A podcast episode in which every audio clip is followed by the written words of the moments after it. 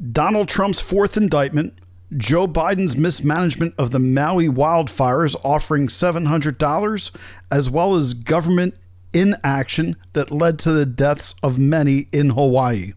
All that and more as we recap the week. So sit back, grab yourself a cup of coffee or whatever it is that you're into. You're listening to America Emboldened with Greg Boulden here on the America Out Loud Network.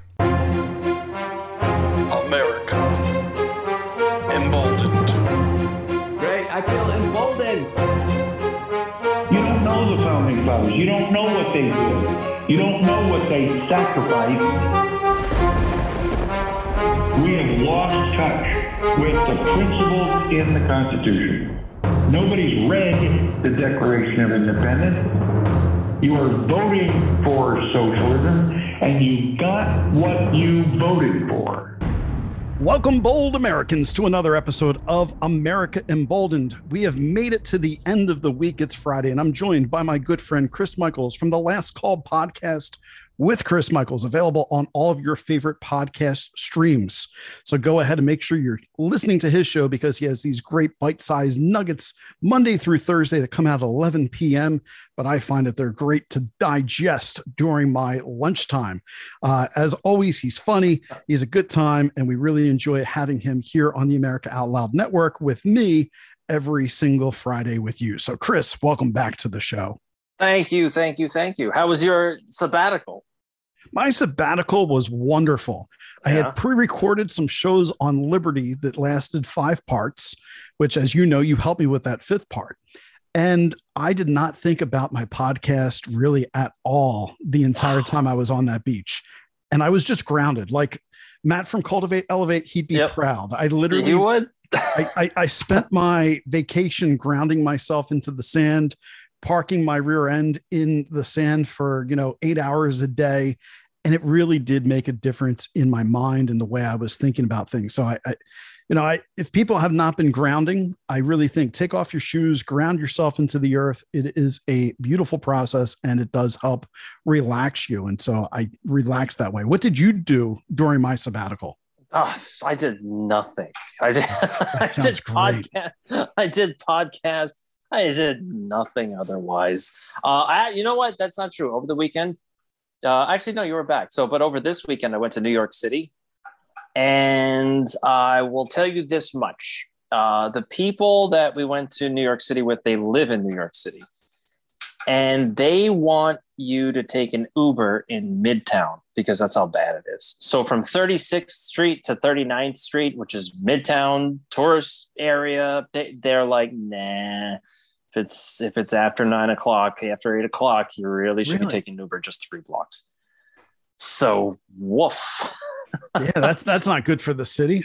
Mm-mm. And now they're talking about shifting all of the um, all the illegal immigrants into Long Island because the rest of New York is uh, tired of it. And you already have Nassau County, which is closer to Queens, borders Queens and borders Suffolk County. They're already saying, uh, no, this is not a sanctuary county. There's no sanctuary towns here. Good luck, Mayor Adams. You're not going to find any help over here. So Which borough is AOC's? Is that Brooklyn? I think so. I think she's in Brooklyn. Send it to her. She seems to be like really care about the kids in cages and stuff. So I'm Yeah. sure she'd, she'd be happy to cage people in a different way, right? She- Like she can go cry in front of empty parking lots again. absolutely. Remember that picture? oh my god, that was the best. the best part is that, that, that- that's like one of those uh the office moments, right? You got Michael there and he's like biting his like, "Mm," but then the camera pans and you realize like his reaction's not the what you think it is. Yeah, it's the same thing with her. Like she's sitting there at a fence with nothing on the other side, with tears in her eyes. on her That's- knees. on her knees. That was right after she got elected fence. too. I mean, she was playing that role so Oh. so well. Ugh. Well, look, Terrible. We got a ton of stories that we can Let's cover go. for everybody. So let's get straight into it. First and foremost, uh, we would be amiss if we didn't start off with the largest story for uh, anybody who's following the elections, and that is Donald Trump has been indicted a fourth time, this time in Georgia. And I've been telling people that this was the indictment that matters. The other three indictments, in my mind, aren't going to stick. I don't think that he has anything to worry about in New York. I think the documents eventually just goes away. And I think that the January 6th stuff is something you can't pin on him because he has enough things that he can point to to say, look, I told people to go home. Twitter pulled the thing down. Look, when I made my speech, I was telling people keep it peaceful. Look, I even tweeted this out that I wanted to be peaceful. I don't control the people. And I think that he's 100% right. I, I, I think that at the end of the day, uh, we're going to find out that this whole insurrection uh, type of claim that the Democrats have put out there is going to go the way of Russia, Russia, Russia. That stated, the charges that we have in Georgia, we have about 18 people that are being indicted with him and prominent people too, people like uh, Mayor Giuliani. Uh, we have people like Sidney Powell, uh, Mark Meadows. So there's lots of high profile individuals that they're saying are doing election tampering, that they were really trying to change the votes and showing that um, there was uh, actual tampering of the data from the Trump campaign. And I figured that this is where they were going to go with it because if they can even remotely prove this, which I believe they will be able to do, if you listen to my show, you already know I tell you both sides cheat, right? And they we know both sides cheat, but guess what? They're only going to focus on Trump cheating on this one. Um, but it's, it's, a larger problem with the entire United States and both parties. So I wanted to come to you because I know you just talked about the election machines on your show yesterday and uh, kind of get your take on things. Is Donald Trump in trouble? Um, is this going to be the the nail in his coffin, or is he the Teflon Don still?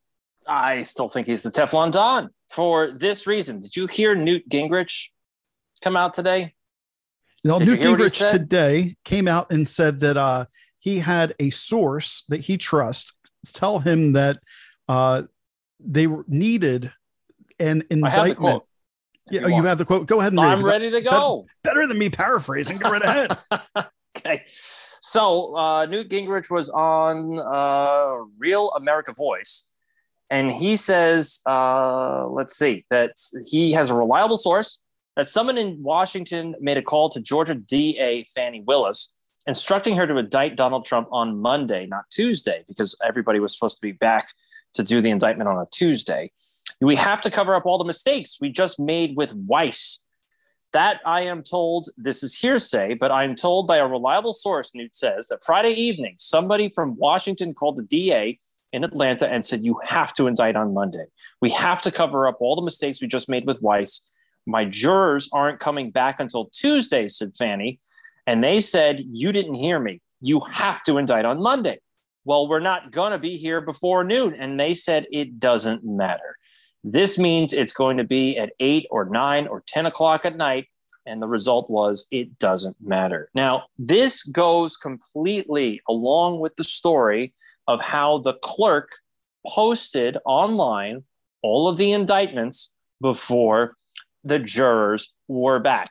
They knew they were going to do this. The whole thing's corrupt. Who gave all the indictments to the clerk's office? And of course, the DA is saying, Well, I, I don't know the responsibilities of the clerk. You're the effing DA. How do you not know? Who? And, and I, Chris, yeah, I want I want right. to point out that, and I want you to continue, but I want to point out for the listeners that are going, oh, that's that's hearsay that this thing was published ahead of time. This was confirmed by the Democrat darling, the Trusted News Initiative, Reuters.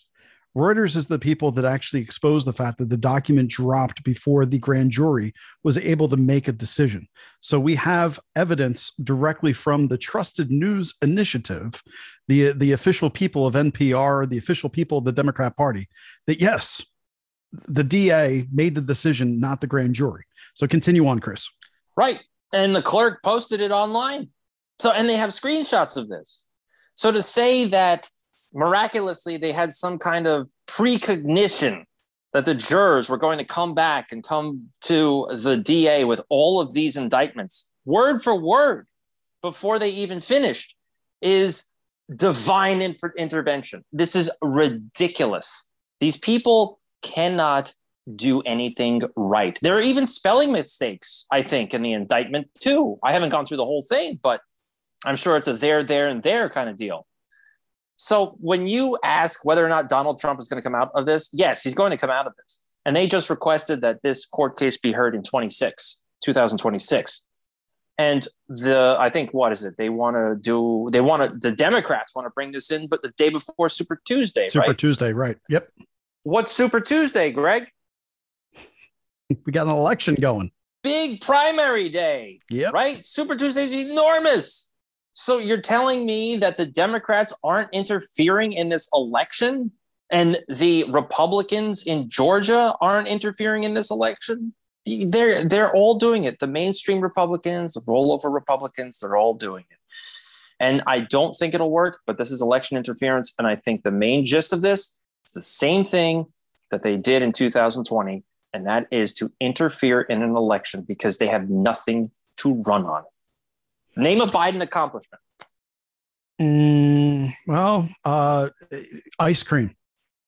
Ice cream. Yeah, Right. he's he's got good taste in ice cream.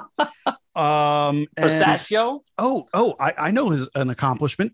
What's he that? makes cocaine charges go away like nobody's business. Ooh, ooh, Yeah, ooh. that's an I was going to accomplishment. I was going to say he expanded my vocabulary thanks to Kim Jong Un for calling him a dotard. that Uh, I didn't Well- know that until until Little Rocket Yes. Man told me about that. what was the quote that Donald Trump uh, published about Fani uh, Willis and what she said about him during the January 6th uh, trials against the insurrectionist? Do you, do you, do you remember what the quote was? I'm getting ready to look that up and, and type it in, but I wasn't sure it. if you could. It was something about um, along the lines of when she was looking at those that stormed the a judge. Capitol as a judge, right? She said, Well, I don't blame these individuals. I blame the man who egged Right. them on basically and told them to go in. And so she's already made a judgment against Donald Trump, which I think is a conflict of interest as somebody who is charging him right now. Because if you've already made up your mind during those uh, trials and you've already put that on record, then how can you be unbiased and just look at the facts? Totally. This is this is another case of the Democrats stacking the deck because they've got nothing to run on. They they want to run on headlines. That's what they want to run on. So if there's another indictment with Trump, if Trump is found guilty in oh I don't know October, that wouldn't that help things, right? Because you can't run on Kamala Harris's eh, what? What can you run on? What did Kamala Harris do? Besides make awkward jokes and cackle at people. And then you got Joseph Biden, who doesn't know his ass from his elbow, can't tell anything. And by the way, uh, I think Fani from Georgia is part of the same sorority as Kamala Harris. So I wonder if, you know, through the grapevine, they're talking about anything that way too. They've got nothing to run on. The I- only thing they can do is just run on headlines, which are engineered by their operatives in the mainstream media. I largely just wouldn't trust anybody with the name Fanny. No, sounds vulgar. Fannie Mae. I mean, they, Yeah. you know, uh, bad, bad, bad lending, bad law, uh, Or you big know, fanny. I mean, fanny oof. packs. I don't trust people who wear fanny packs either. No, God, Very- no. Fanny. Very bad for the fashion statements. oh, Yeah, I, I, I think that I agree with you that there's political motivation behind all of this. I'm not disagreeing, but I think that this is a lot larger of a problem for Trump because of the fact that I, I think that they're going to be able to get him on these charges. And even the the smile on the deputy's face when he said, Oh yeah, we're going to uh, take photos. We're taking the mug shots. They don't Oh. get around it. I'm like, look at the smile on his face. Like he's really looking forward to this. Like you shouldn't be looking forward to no matter who the presidential candidate is taking a photo of a former president like that's that's not good for the country in of itself i think people are getting tired of this too i think that at some point in time people are like ah, can we have something else but that goes on both sides you- you're correct that that is really a weakness of the democrat party because they have no good candidate to prop up at this point in time and so the fact that there's this vacuum of leadership from the democrat party and the the GOP really has no leadership whatsoever. I mean, Kevin McCarthy, get the hell out of here. He's not a leader. Um, and then the other part of it is a caricature of leadership that Trump is probably going to be the next president, barring him being in prison. I don't see it any other way. Um, does prison even stop him? you know, I because they didn't get him on the insurrection, I believe, and I, I would need a constitutional lawyer to look into this, but I believe I even read this before because I researched it. And my understanding is from the charges that he is being brought up on, he could become president from prison and pardon himself. and then write a manifesto before he leaves, right? Exactly. Yeah. yeah. But I mean, it, it's it's crazy. And so any anybody that's uh, really supporting Joe Biden at this point in time, um, look, this guy. It, the first thing I, I want to talk about is mortgage rates. Oh. Now, the mortgage rates at this point are about to hit 8% in this country. Uh, don't take my word for it. Uh, take the marketwatch.com story that just came out. Um, the National Association of Realtors is telling everybody look, home prices are still going up. And they're expected to go up like another 2.5% on average around the United States over the next year the only way that you can reel in real estate going up is by raising the interest rates. And people are still buying up these homes at seven and a half percent. They're paying about 120 to 180 thousand dollars more over the 30 years that they're taking out these loans from what they would have been taking out just three years ago before the pandemic when it was at three and a half to four percent. There's going to be a boiling point at some uh, avenue, I believe, but even with the boiling point, I think people are getting hip to the idea that if you don't own property, you don't own a home, you're not going to have rights in the future. So people are starting to make that sacrifice to get those homes despite the cost right now because they're seeing the writing on the wall. Do you agree with that statement? I do, but I, I, I don't think that mindset is as prevalent as people in our circles people in our circles we're we're cut above the rest. We're critical thinkers here. We kind of realize that if we don't have property we own nothing and we probably will not be happy. So that's what's really going on as far as that's concerned. And i think you're going to have people realize that the only way out of this is by going into the woods going into the mountains starting to become more independent. Where are we heading? So, Oh, actually, don't, well, don't, I mean, don't tell the listeners. Don't tell the listeners. We don't need a combine. yeah, right. but I'll tell you, I'll tell you this much too. There is plenty of land for everybody. Plenty of land. I mean, just go an hour north of New York City.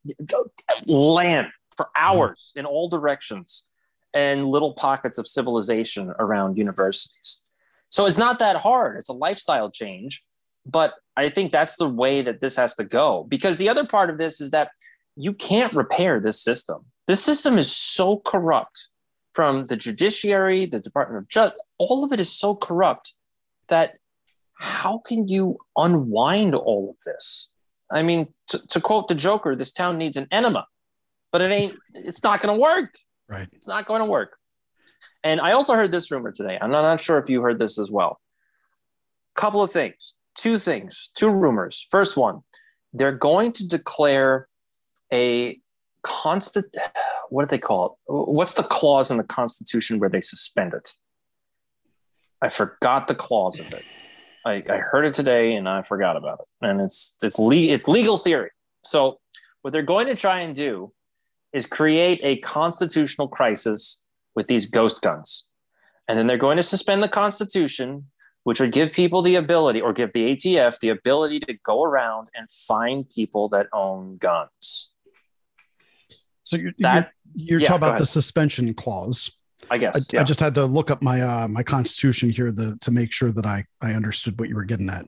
Um, so the only time that the government can suspend your privileges is when there's a rebellion or invasion that is occurring and public safety requires it.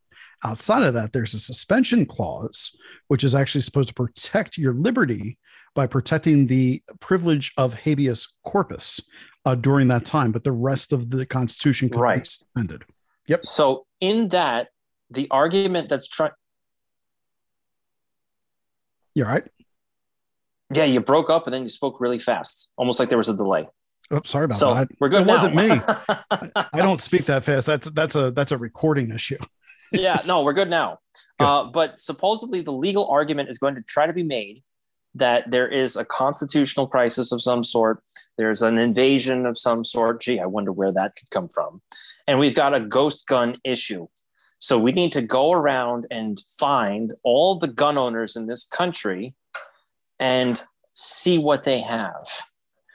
That is extremely disturbing, especially if you listen to uh, that one podcaster, Monkey Works, on YouTube he was uncovering all sorts of flights, mapping flights. So what they do is they beam lasers down, lidar, and all that other stuff onto specific areas. And they've been doing this all across the United States for a very long time now. And his conjecture is that this is going to be something that they're doing on purpose. They're mapping this stuff out for a reason. They're going to put troops in here or something. This ATF angle seems to be a lot more accurate because one of the Biden promises is that they're going to try and get rid of guns yeah, okay. So this seems to be that first rumor. Second rumor is that they're apparently trying to gin up this idea of a climate crisis. And the climate crisis is going to be COVID mandates 2.0, where, oh, you've got to stay home. You can't buy so much food. You can't use so much electricity. You've got to stay in place. And you even hear John Podesta, that ghoul they come rolled out. him back out. They rolled him back out with his with his gaunt little sinewy fingers and that weird face of his.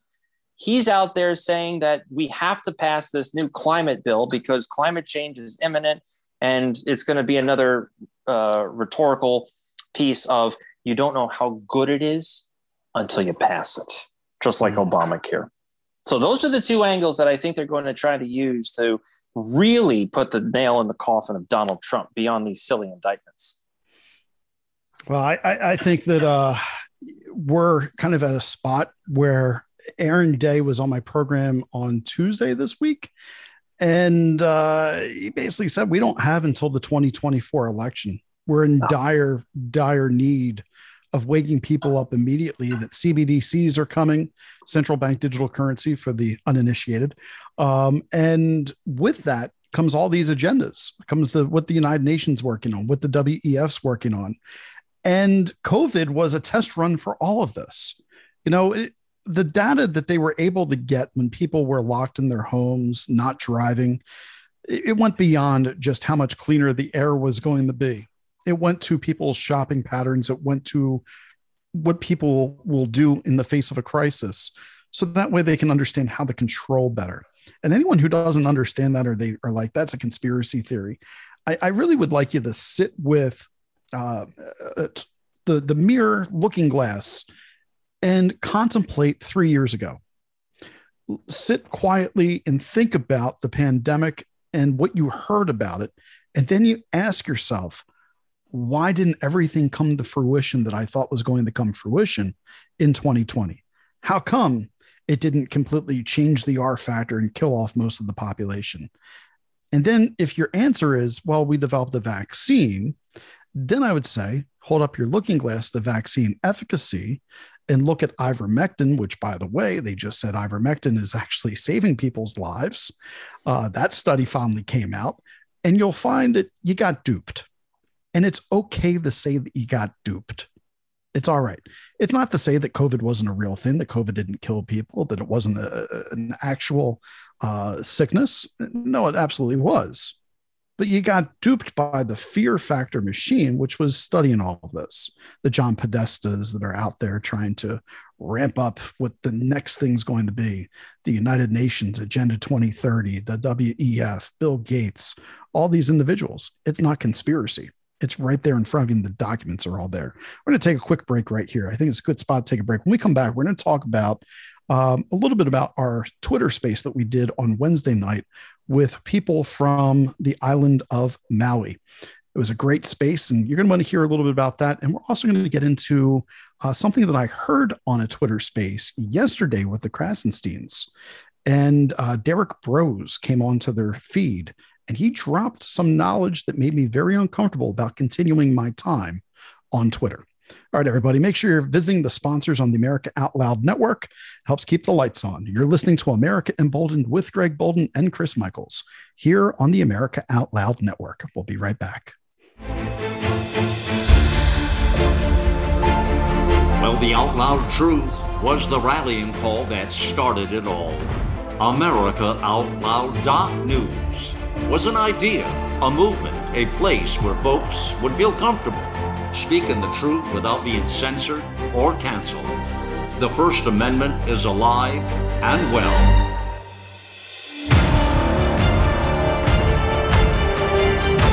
America Out Loud Talk Radio. It's a fight for the soul of humanity.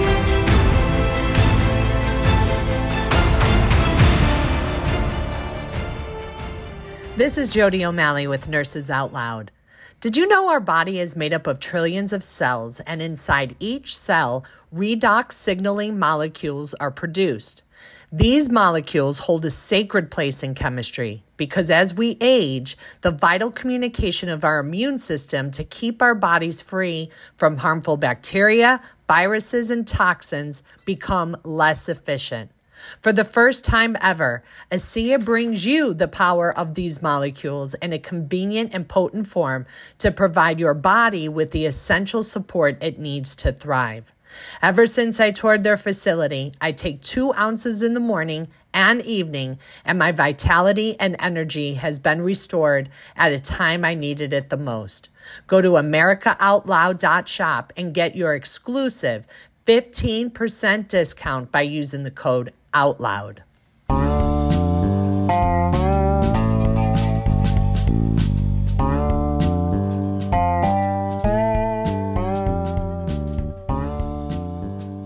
Welcome back, Bold Americans. Second half of the show here on the America Out Loud Network. We're doing our weekly recap with Chris Michaels and myself. Glad that you're stuck around for the second half because we did a Twitter space. Uh, what Wednesday night, Chris? Was that was Yeah. that going?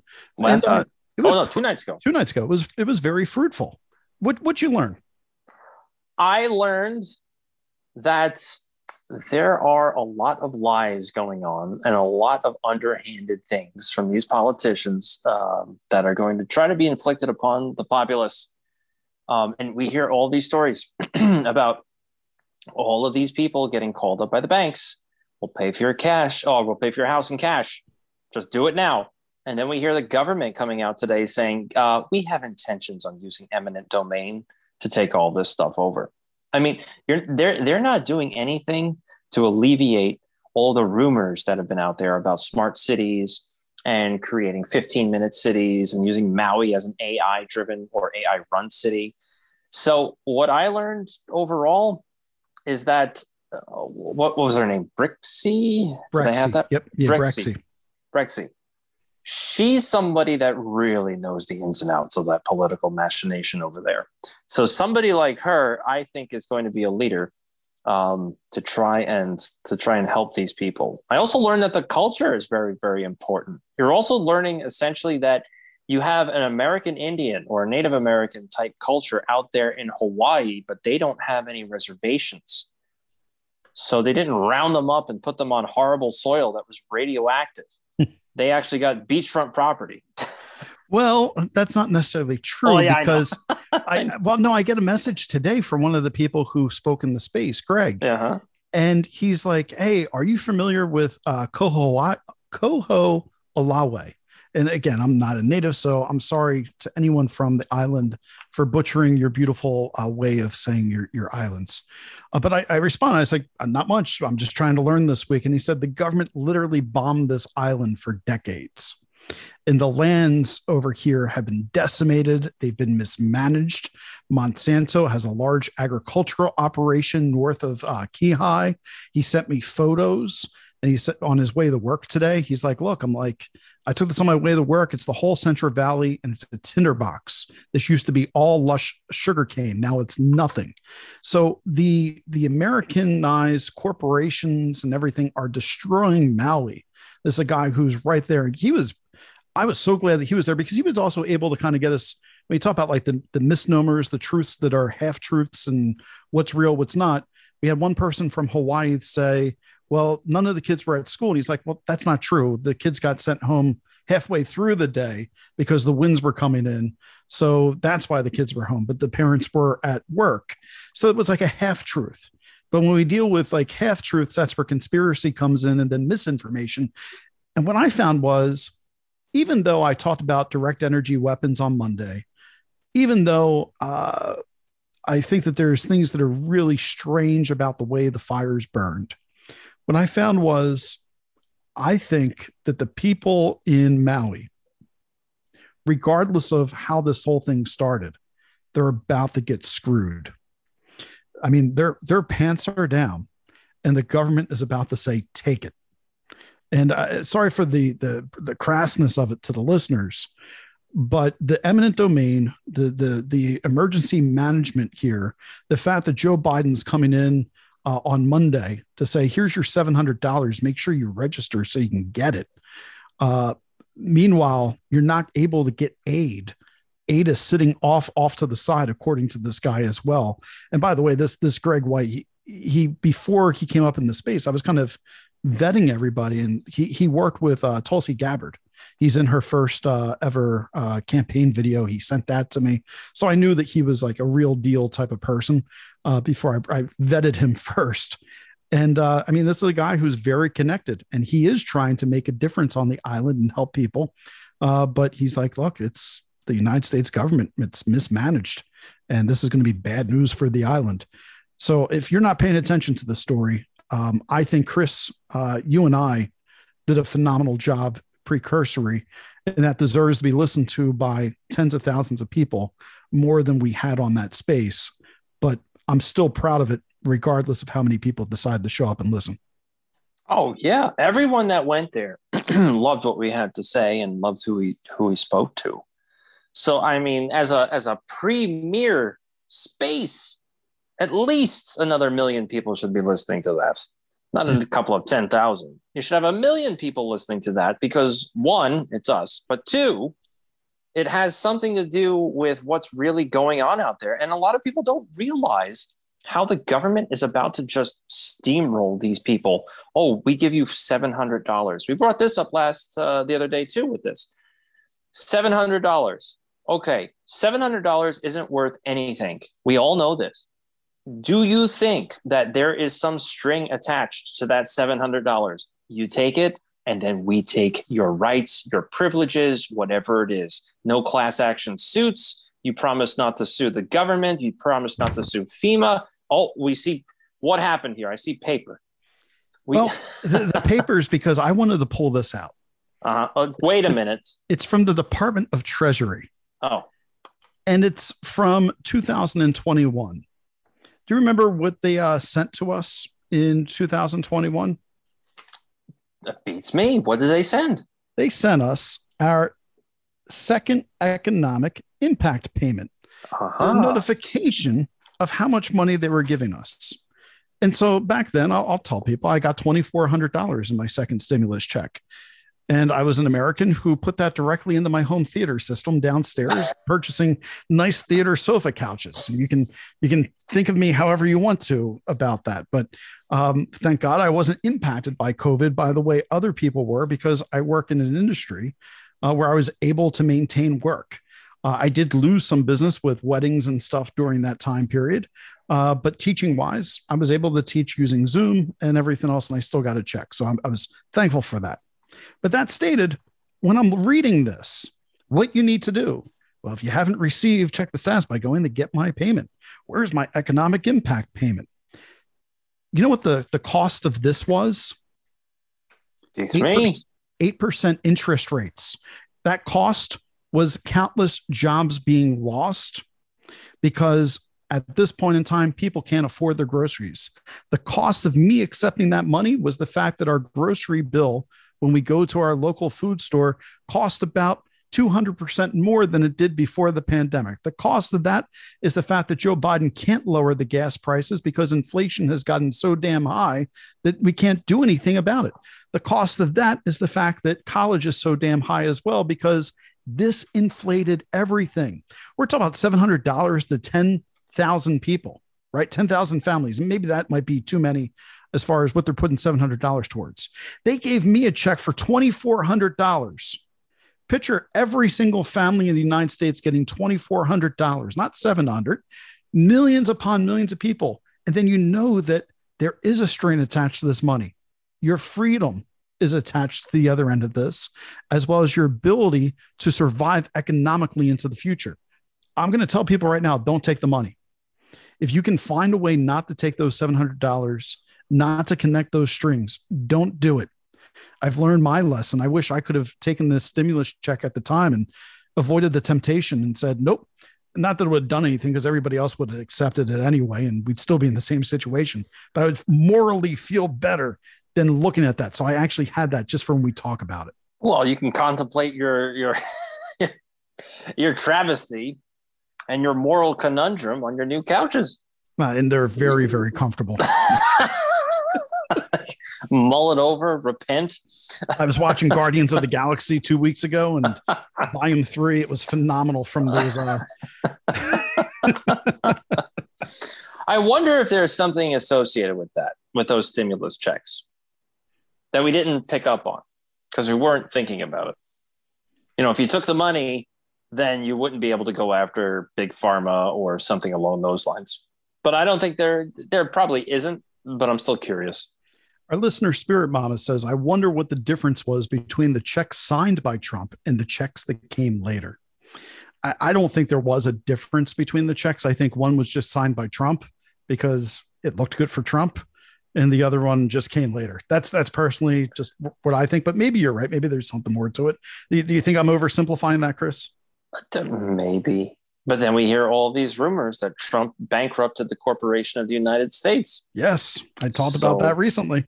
So could that be the case? Yep, Maybe. we'll We find out. know. We're, we're going to expl- find out.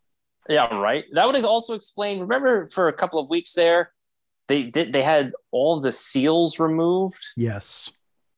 That would kind of go along with that idea. You're correct. And I'd never even put two and two together on that. I remember like there was something about the seals being removed, Yeah. but I didn't realize that was around the same time. Now I'm going to have to go back.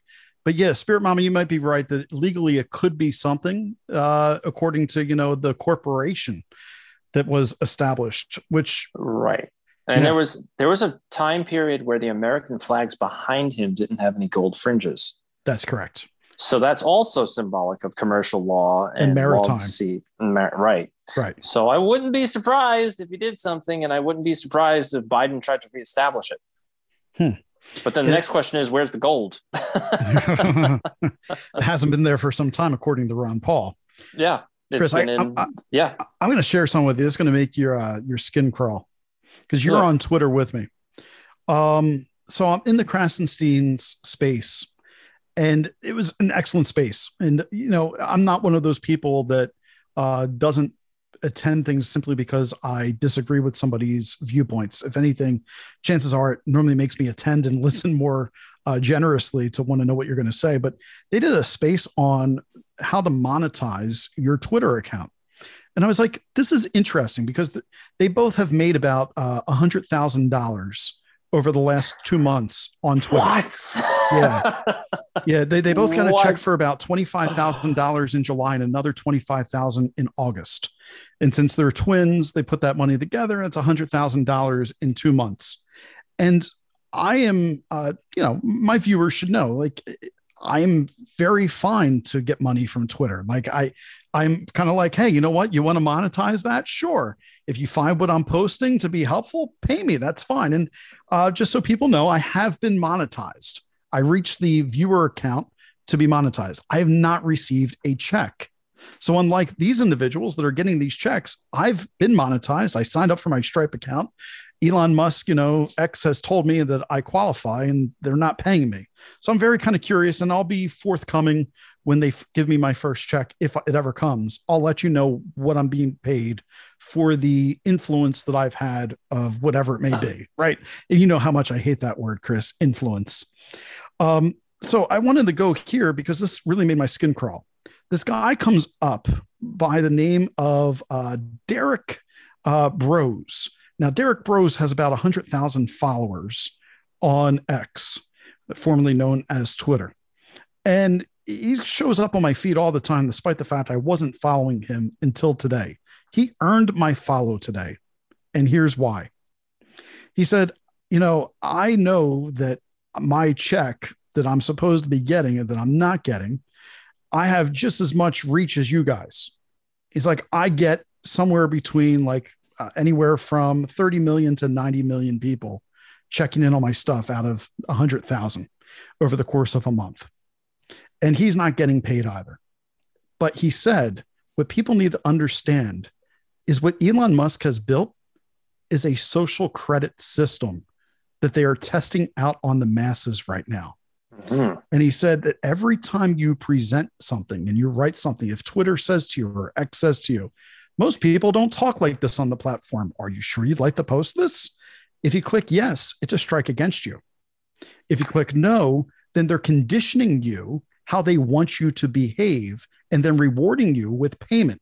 He said it's no different than what's going on in China. And when it came to Brian and Ed and the Krassensteins, they agreed. And what scares me about that is Brian and Ed are close with Elon Musk. He comments on all of their stuff. And I realized during that time that what you and I are participating in willingly right now is part of the same system that China uses to monitor all of its citizens. And you had some interesting information you sent this week about something that X might be doing that could sell our information to others. Why don't you educate the listening audience about that? Well, you'll have to refresh my memory about what I said. Is Israel? Oh, that's right. Um, there was an Israeli. Firm. Oh, I can't remember it now. You gotta. You have to tell me what I said. There was an Israeli firm that was monitoring speech, right? Yes, but it, was that it? So, oh, and your it, biometrics went to them. Correct, and right. through Elon. Right. Yes. So once again, they're being asked to one be a good egg by what you say. You have to say nice things, and you have to toe the Democrat line, just like Chat GPT does. And they came out with that story today. But they're actually messing around with putting your biometrics into Twitter or X. And the Israeli company is going to do all that. And they're going to monitor it and come up with all the infrastructure for that. So I don't know about you, but if you do any research on Israeli intelligence, they scoop up data left and right all across the world. And every once in a while, you hear a politician saying, You really want to talk about dangerous intelligence? You talk about the Mossad. And then that politician is just drummed out of existence. So, no, I really don't want to put my biometric features into an Israeli firm or any other country's firm for that matter. Um, if it was an Italian firm, sorry, but not going there, to. There's there's one other thing to that story that you forgot. Ooh. Your financial information is going to the Israelis as well. Oh, it's why? going to be used as part of the payment. Uh, in order to get paid through Twitter, you're going to have to send in your personal license to a company that's, that's managed in yeah. Israel in order to have this happen. And on top of that, my other question for the Israelis are why are they so interested in biometrics?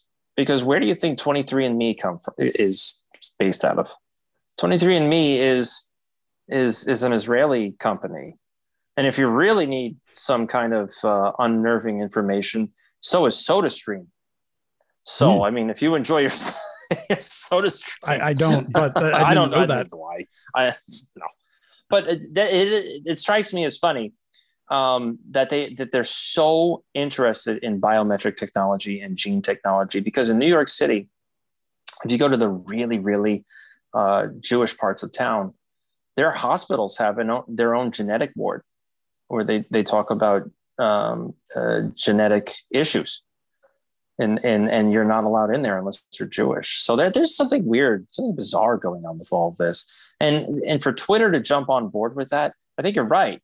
Twitter is trying to usher in with a nice smile um, a, a, social credit score system, mm-hmm. care of the Chinese, care of the World Economic Forum CEO, who's doing the same garbage as as Twitter 1.0. And I think what you're really looking at, just like we brought up before, um, the the the op the Twitter operation, the infrastructure of Twitter, Elon doesn't even own. So right. who owns it? He right? bought the who, he bought the shell. Yeah. Right. He bought the name. So who owns the actual stuff that makes X do what it does? And how can he build on top of it? And who is he taking a license out with as basically a franchise owner to get this stuff going? Because that's the real question. If I'm going to give you my personal data, who runs this thing? Where's the information going? So, And I don't so- mean the Israelis. so in honor of Paul Reubens, rest in peace. Let's play one of my favorite things to do on the show. Oh, Connect the dots. La la la. connect the dots. That's my that's my Pee-wee Herman impression when he says connect the dots. All right, let's connect some dots from this week. I had Aaron Day on my show talking about the central bank digital currency that's coming. Now let's Okay. just pretend that you're Elon Musk and you know that a central bank digital currency is coming. And you have already hedged your bets into cryptocurrency with Doge, right?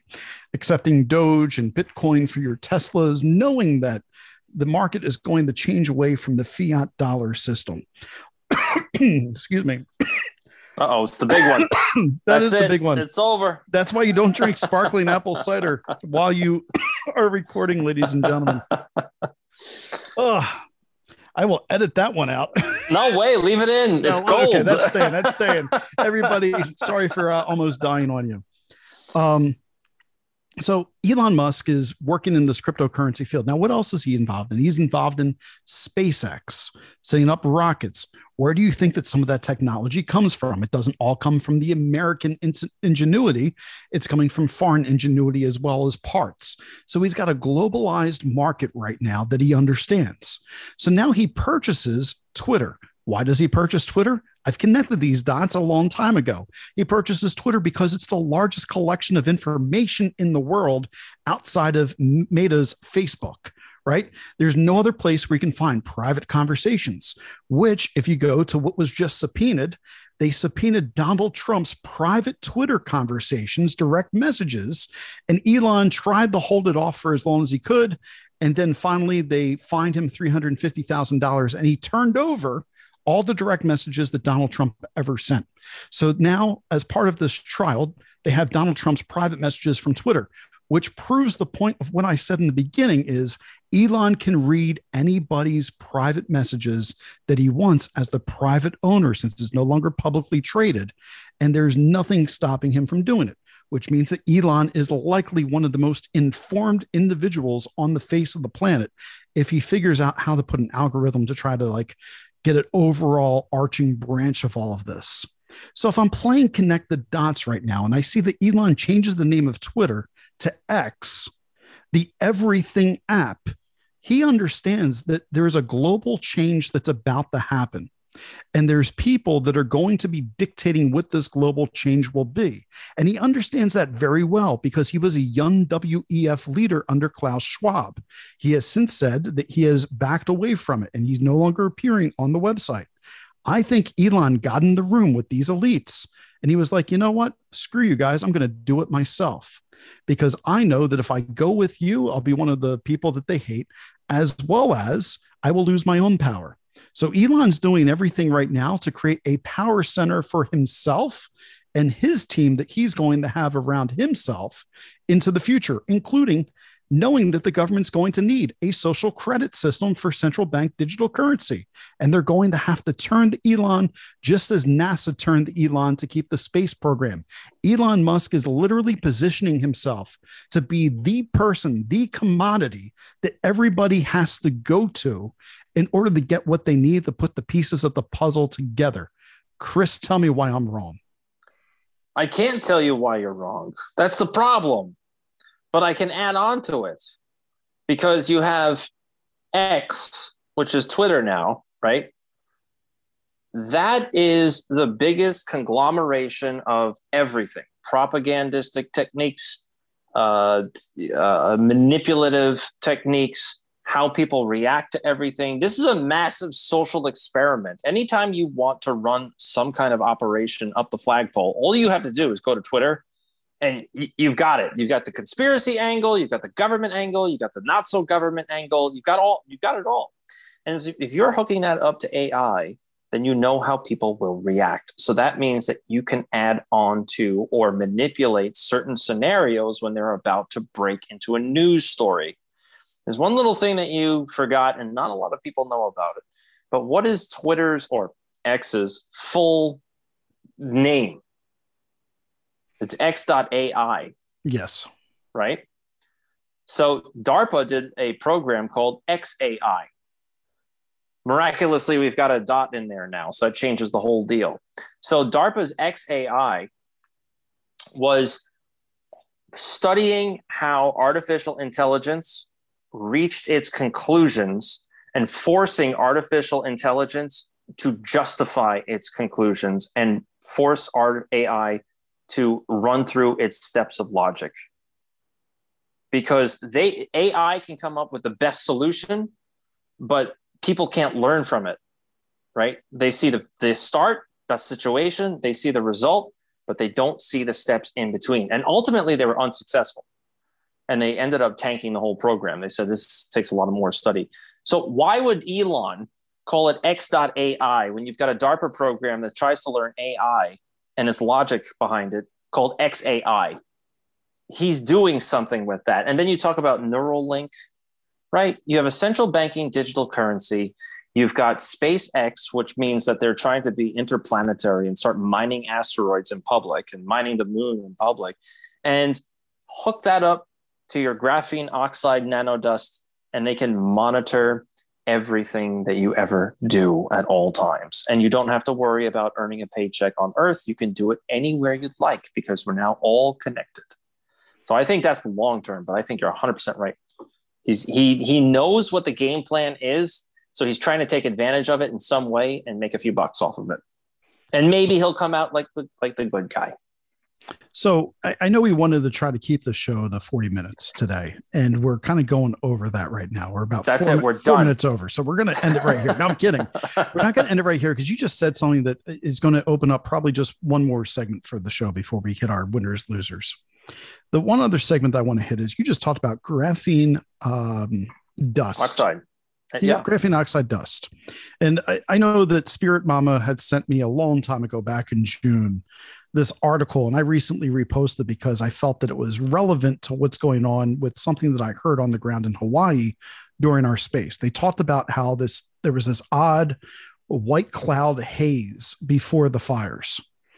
And the article that I uh, published from 2014 that was sent to me was all about how graphene oxide could be controlled that they can talk to one another, almost as if it is a sentient type of uh, being where it will know how to move throughout the air. And it would be a metal that could be heated. It could be a metal that could work for blocking solar radiation. It could be something that we could see above us as kind of a white cloud, kind of a haze. And it could be something that we're breathing in and hmm. it could be affecting our bodies. And we heard the person say that some of the ways that the dogs were charred, it was almost as if they got cooked by a microwave, hmm. not just burned from the outside, which would go to this. And I know this is getting into conspiracy theory, but I proved that this is out there. You've proved that this is out there through your shows, right? We've talked about this enough. We've seen the documents. We know this. But during our show prep today, you told me there's a new book that's out there it's also saying there might be something else that is sentient outside of graphene oxide, but it all goes together because if graphene oxide can be controlled to work together, and what you're about to tell listeners is truly sentient, then it would make sense that we'd want this in our atmosphere that interact with this sentient being. What is it? So, Joseph Farrell came out with this new book. It's called The Demon in the Ether. And the argument of the book, I just started it so far, essentially says that life is a fundamental constituent in the cosmos. However, the problem is is that we're not aware of it in a way that we should have been told to be aware of it. And he references things like plasma. And you can have things like sentient plasma entities that aren't necessarily corporeal or three dimensional, but they're out there and they interact with us on every plane. This would also validate before particle physics the idea of the ether, right? All the planets are floating in this miraculous, wonderful cosmic jelly that we can't see, floating around like on waves, like the cosmic waters that we hear about in ancient texts. And that's his basic argument here. And so if he's saying that plasmas, which are the most one of one of the most, if not the most that we know so far, uh, prevalent energy in the cosmos, and they're sentient, that means there's life everywhere and everything is connected. And that could also mean that electricity itself could be sentient because electricity is essentially plasma. Hook that up to graphene oxide. God only knows what you could be interacting with. Remember Jordy uh, Geordie Rose, Kindred AI? About years ago, what was it, 2017 or 18? Yeah. He's talking about how he's using AI to connect with entities that aren't of this dimension. Mm-hmm. What happened since then? what happened to CERN? this would be a good conversation to bring Ben Davidson in to speak with us. Oh yeah. Um, just because of what he studies with space weather. You know, plasma is the fourth state of matter. Uh, so I, have looked in the plasma before because there used to be the plasma televisions. It's basically a gas that's uh, become superheated, and so we have electrons and atoms that are all free floating around, and then that gas becomes uh, ionized from there, which is why those television sets were also very finicky. You couldn't have a baseball hit them or whatever, else you know, the gas would release and you would no longer have it, the ionization. But we know from studying our stars that the stars are about uh, 90 99% uh, plasma, uh, and it makes up much of the universe. Um, here on Earth, it's a little bit less common, but our star, the sun, is a plasma ball that throws plasma at us, and it does so on a cycle. It goes through a solar maximum and a solar minimum as the ball is spinning and it's interacting with our magnetic fields. We also know that our magnetic fields are connected to our brain waves and that the sun, as it goes through solar storms, can affect the mental health of individuals. Please look at the peer reviewed studies on this as well. You will see there is an influx of psychiatric problems during horrible solar storms, M class flares, and X class flares. Why? Because of the way the plasma attacks the magnetic field. And so, what Farrell is saying could very well be a sentient being that we cannot see, but we've been experiencing in a very intimate way our entire lives. So I'm very curious about that book. I'm looking forward to uh, picking up a copy of it oh, myself. Tell listeners one more time what the title is. It's called The Demon in the Ekur, spelled E K U R. I feel and, like we're just uh, recommending books left and right here on the yeah, show. I know lately. we have to write books. I know. I'm being dead serious. There's no money in writing a book. You write a book because no. you really enjoy the content that you're wanted to write for people. Or money laundering. You get that money up front, then it doesn't matter how no, that's NF, that's NFTs, and you have to have the last name Biden, and it's oh, just oh, that's right. artwork. That's right. Yeah. I want to. I want to because we're wrapping up here. Yep. He speaks about angels and the different classes of angels, and you have essentially three ranks of angels. And he brings this up from Saint John of Damascus, uh, the Damascene, he calls him. And this book that he references, it's from 700 AD. It's called the Celestial Hierarchies, and it's fairly long. I'm not going to get into it, but then he talks about the, one little section about the differences between angels and demons. And I just want to read it real quick. Of the future, both the angels of God and the demons are like alike ignorant. Yet they make predictions. So that means angels and demons are able to make predictions. God reveals the future to the angels and commends them to prophecy. And so what you what they say comes to pass.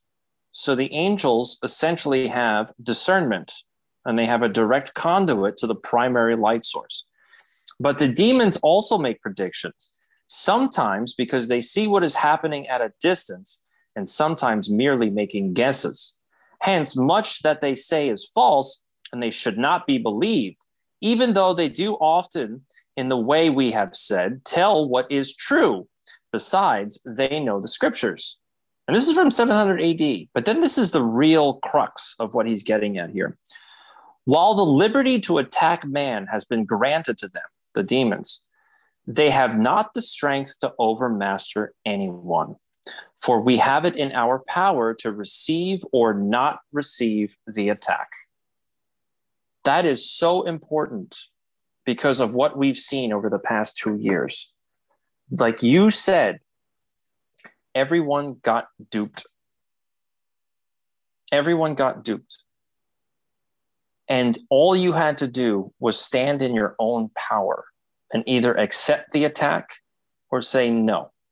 Now it was up to you to how to, how to navigate that and what the reaction would be and how you would recover from that course of action. But I reading that from 700 AD really got me to start thinking that maybe we're not dealing with humans. Maybe we're dealing with a demonic energy and a demonic mindset. And that's what's really disturbing. And we've brought it up, which, you know, we can go down all kinds of roads when it comes to disclosure. Is it really aliens or demons or whatever? Right. That's right. not the point. The point is the energy and the reactions that we're having to deal with and the and the actions that we're having inflicted upon us. So that's where that's where I question is it AI? Is it alien or is it demon? So it certainly doesn't seem like human. Well, I have the perfect guest that could speak about this. He's been on my show one time before, but I'm going to reach out to Dr. Larry Chapp. Dr. Larry Chapp is one of the premier theologians in the Catholic Church. Uh, he lives in Pennsylvania. Uh, he's been to Rome. But if I ask him to talk about St. John of Damascus, I know that he can. And the reason why I know that he can is because St. John is the leading document on the Pegegnosis, which was the source of knowledge, which is where all Christian philosophy comes from at this point in time.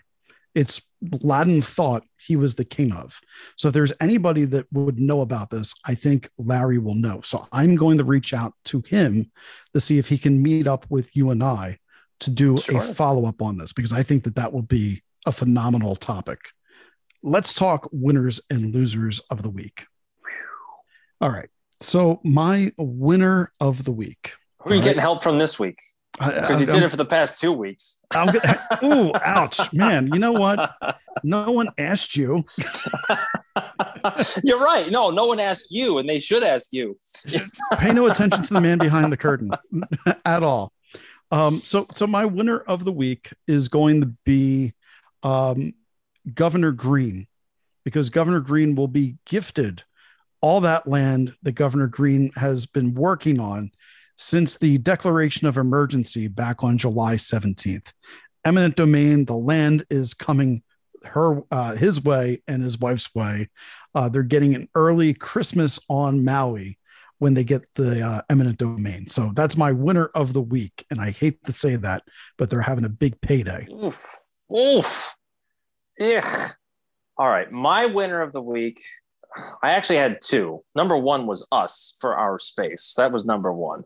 But the, the real number one, I think, should go to uh, Comer for all of a sudden realizing that Joseph Biden had multiple email addresses and email aliases, and he released it today. And the name that he used was something L something or the other. I forget what it was. But it's the same name as a poet from the 50s and I tried to read some of his poetry, and it almost seems like Jack Kerouac kind of stuff. Let's see how vulgar we can get, um, you know, before making people close the book. So I think the real winner here is the House Republicans, not necessarily McCarthy and mm-hmm. Comer. All right, and now the loser of the week. Uh, this is a tough one for me, uh, but I'm going to say the loser of the week for me is going to be uh, Fani Willis. Uh, Fani Willis is the loser of the week because you're a fraud.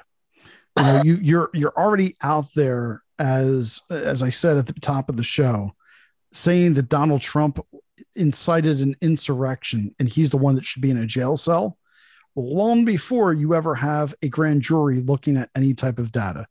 And we hear that you possibly just rushed this thing out there to begin with before the grand jury actually voted to indict. So you are the loser of the week, you clout chaser. Uh, so I'm going with Fani Willis. Who do you got? My loser of the week is McCarthy. McCarthy is the loser of the week because at this point, we should have had at least one impeachment, and it's not going to happen. And McCarthy this week, after this week, and after the Hunter plea deal went up in smoke, where so bad that his attorney had to recuse himself because he's going to be a witness. When that when they uh, actually try to figure out what the real plea de- deal should be, if you did, if you can't bring up impeachment charges at this point with Trump as the Trump impeachments as the precedent, then you're a loser. I, I know your net worth went from to uh, $170,000 a year to about what, a million dollars a year or something mm-hmm. like that. So you're you're just as bad as Mitch McConnell. So McCarthy is my loser of the week. All right. I think we got solid winners. We got solid losers it's a little tough when you don't have help, right? yeah, yeah, it is actually. I'm gonna phone a friend next week before uh, I do that because uh, you know where's Buddy when I need him? He's been silent. I think he's watching the Eagles game or something here. Um, but yeah, no, you, good good picks. I hope that you win because you've been a loser for a long time, and uh, I would like you to keep your eyebrows. Um, you know, but you know, we'll we'll see what happens here. Uh, look, everybody on Twitter, you want to go to at real Greg Boulden and at last call caravan and hit the follow button. You want to hit the follow button because Chris and I had a great uh, time doing the Twitter space, and we're going to start doing more of those. Uh, because why? It was a good time. It's fun to have people live. It was like doing live radio. And I miss live radio. I haven't had live radio in my life for like the past three months. And so uh, I'll be starting that back up at the school here in just a few weeks with my students, but it's not the same. You know, I, I can come on the here, I can be uncensored, I can talk on Twitter spaces and really just speak my mind, but it's so great to hear from so many other people. So you're going to want to follow us so you can get the alerts when Chris schedules a space or I schedule a space, and we'll be uh, co hosting one another uh, spaces together in order to bring you some quality content. Any other thoughts on that, Chris? I miss live radio so much. I'm so sad without it. There's the, there is something exhilarating about having to watch what you say and try to figure out new ways to say dirty things. I'm so jealous of you. it, it, it, felt good though to uh to do the space uh, on Wednesday. You know, it did feel like live radio. I'm sitting it there did. managing people coming up, uh, putting people, you know, in the queue, uh, messaging people off to the side while trying to keep a train of thought and speaking. Um, it, it, was nice to juggle multiple things at once, and uh, it was very engaging. I enjoyed it. Oh yeah, and, and, what's great even more is that a lot of a lot of people that do those spaces don't have a broadcasting background, so right. we were on point with the yeah. timing. We didn't yeah, I, interrupt. yeah, exactly. You listen to most of those spaces, and people arguing and everything else. So if you want a professional space that's done well, come join one of our spaces. We've been doing this for decades. We're good at what we do. Not to toot my own horn, but I will because um, I, I know I'm kind of awesome. Uh, but you already know that because you're listening to the show right now, and you wouldn't be listening if, if, if you didn't think that we were at least pretty nice people. So we appreciate that. Look, we, we hope that we honored your time well here on the show. We'll be back next week with another week wrap up, and I'll be back with another fresh round of episodes come Monday. All right, everybody, you've been listening to America Emboldened with Greg Boulden and Chris Michaels here on the America Out Loud Network. Be bold, America.